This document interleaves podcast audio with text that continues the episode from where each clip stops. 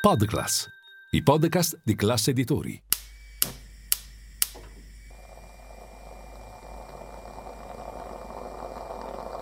Buongiorno dal gruppo Classe Editori.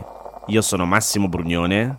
Oggi è venerdì 23 febbraio e queste sono notizie a colazione, quelle di cui hai bisogno per iniziare al meglio la tua giornata.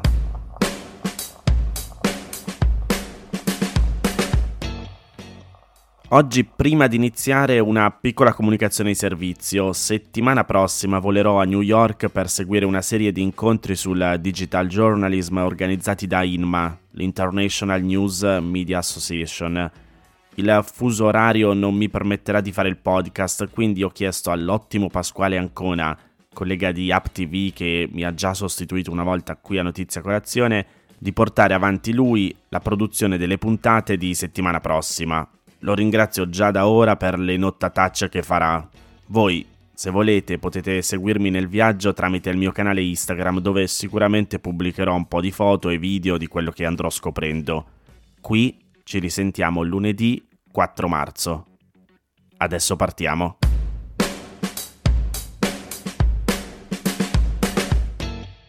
I circa 600.000 studenti italiani fuori sede potranno votare alle elezioni europee indette per l'8 e il 9 giugno 2024. L'esperimento proposto da Fratelli d'Italia come emendamento al decreto legge elezioni è stato approvato all'unanimità dalla Commissione Affari Costituzionali del Senato, con un sostegno quindi trasversale tra le forze politiche.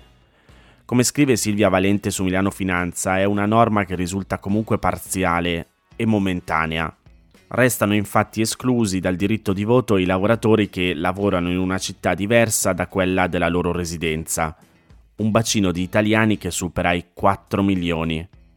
Tanto che il PD chiederà con un emendamento in aula che il voto fuori sede venga reso possibile nel comune di non residenza anche per coloro che per ragioni di cura o lavoro non possono votare nel loro comune di residenza.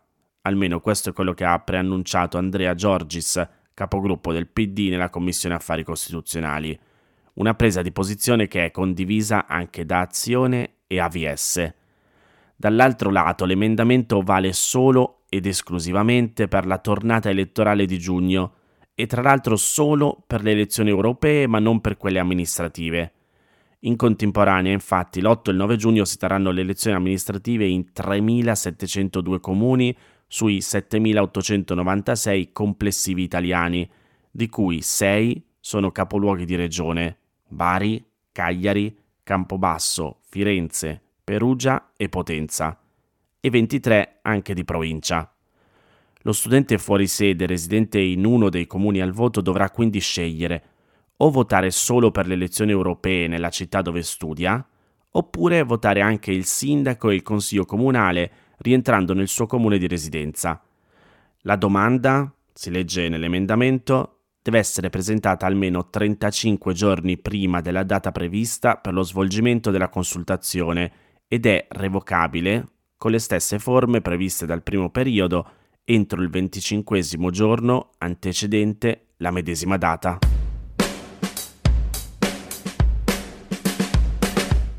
Vi ricordate quando settimana scorsa vi ho parlato dell'ipotesi di terzo mandato per sindaci e presidenti di regione? Ieri si è scritta la parola fine, almeno per ora. Come scrive la stampa, se si dovesse riassumere ulteriormente, è una vittoria per la Premier Meloni e una sconfitta per il suo vice Salvini. La maggioranza si spacca, le opposizioni non ne approfittano e il, sul terzo mandato per i sindaci e i presidenti di regione cala almeno al momento, il sipario. In Commissione Affari Costituzionali al Senato è stato respinto l'emendamento della Lega al decreto elezioni che apriva un ulteriore mandato per i governatori in scadenza. Come previsto si sono espressi contro Fratelli d'Italia e Forza Italia da una parte, PD, Movimento 5 Stelle e AVS dall'altra. A favore oltre ai leghisti si è schierata Italia Viva, mentre Azione non ha partecipato al voto. Risultato netto, 16 a 4.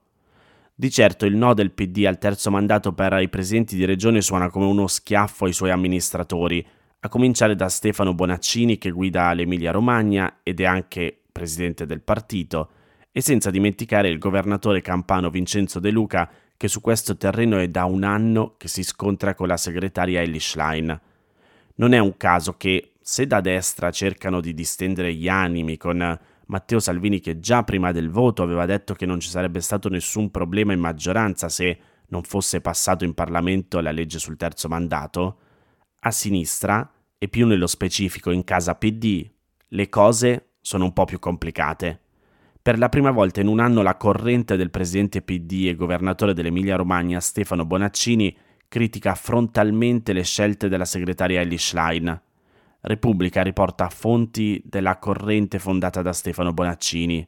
Vi leggo tra virgolette forte disappunto da parte dell'area di energia popolare per il voto espresso dal PD in Senato. Non è stato rispettato l'accordo preso in direzione e non si è salvaguardata l'unità del partito. Ora andrà gestito anche il malcontento di sindaci e presidenti. Se ne dovrà discutere appena dopo il voto in Sardegna. Discorso leggermente diverso per i sindaci, da Antonio De Caro a Dario Nardella, perché l'emendamento che puntava al terzo mandato nei comuni sopra i 15.000 abitanti è stato ritirato ieri mattina dalla Lega nell'ambito della trattativa interna alla maggioranza e quindi non è stato votato né ufficialmente bocciato.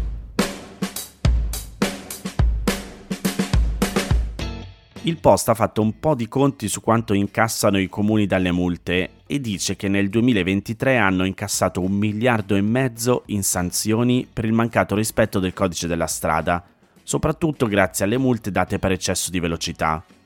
Non è un record, come diversi giornali hanno scritto, ma è stato comunque un aumento significativo rispetto all'andamento degli ultimi anni. E tra le altre cose è un dato che probabilmente continuerà a crescere perché le multe rappresentano un'entrata di cui i comuni, sia quelli piccoli che le grandi città, non possono fare a meno. Questi soldi servono a pagare la manutenzione delle strade e l'aumento della sicurezza stradale, investimenti sempre più costosi che sarebbe complicato finanziare in altri modi. Come è successo in molti altri settori, anche per i bilanci dei comuni e per gli incassi delle multe, le conseguenze della pandemia di Covid influenzano il confronto con il passato nel 2020 le restrizioni introdotte per limitare gli spostamenti hanno ridotto moltissimo sia le sanzioni che gli incassi e per questo l'anno migliore per fare i confronti è il 2019. Da allora, come mostrano i dati del Ministero dell'Economia diffusi domenica dal Sole 24 ore, c'è stato un deciso aumento. Nel 2023 gli incassi sono cresciuti del 6,4% rispetto al 2022, ma il dato più interessante è appunto la crescita del 23,7% rispetto al 2019. Di fatto il crollo del numero di multe dovuto agli effetti della pandemia è già stato recuperato del tutto e superato. Nonostante la crescita, nel 2023 in realtà non c'è stato un record che risale invece al 2017, quando i comuni incassarono dalle multe poco più di 1,6 miliardi di euro, circa 100 milioni di euro in più rispetto allo scorso anno.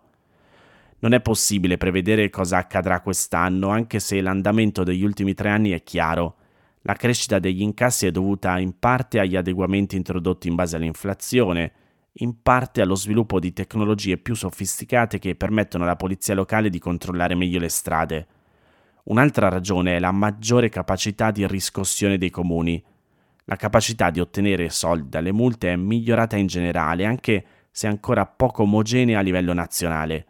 I comuni del nord riescono a incassare l'84,3% delle multe, mentre al sud solo il 15%, con casi esemplari a Palermo dove nel 2023 il comune è riuscito a riscuotere solo il 12% delle multe, e Napoli con il 14%. L'installazione di rilevatori di velocità ha dato una forte spinta agli incassi, soprattutto per alcuni comuni del nord, che negli ultimi anni hanno visto crescere moltissimo le entrate grazie alle multe. Staremo a vedere quindi se e quanto questi dati influenzeranno la scelta che vuole fare il governo di mettere mano a modifiche sul funzionamento degli autovelox.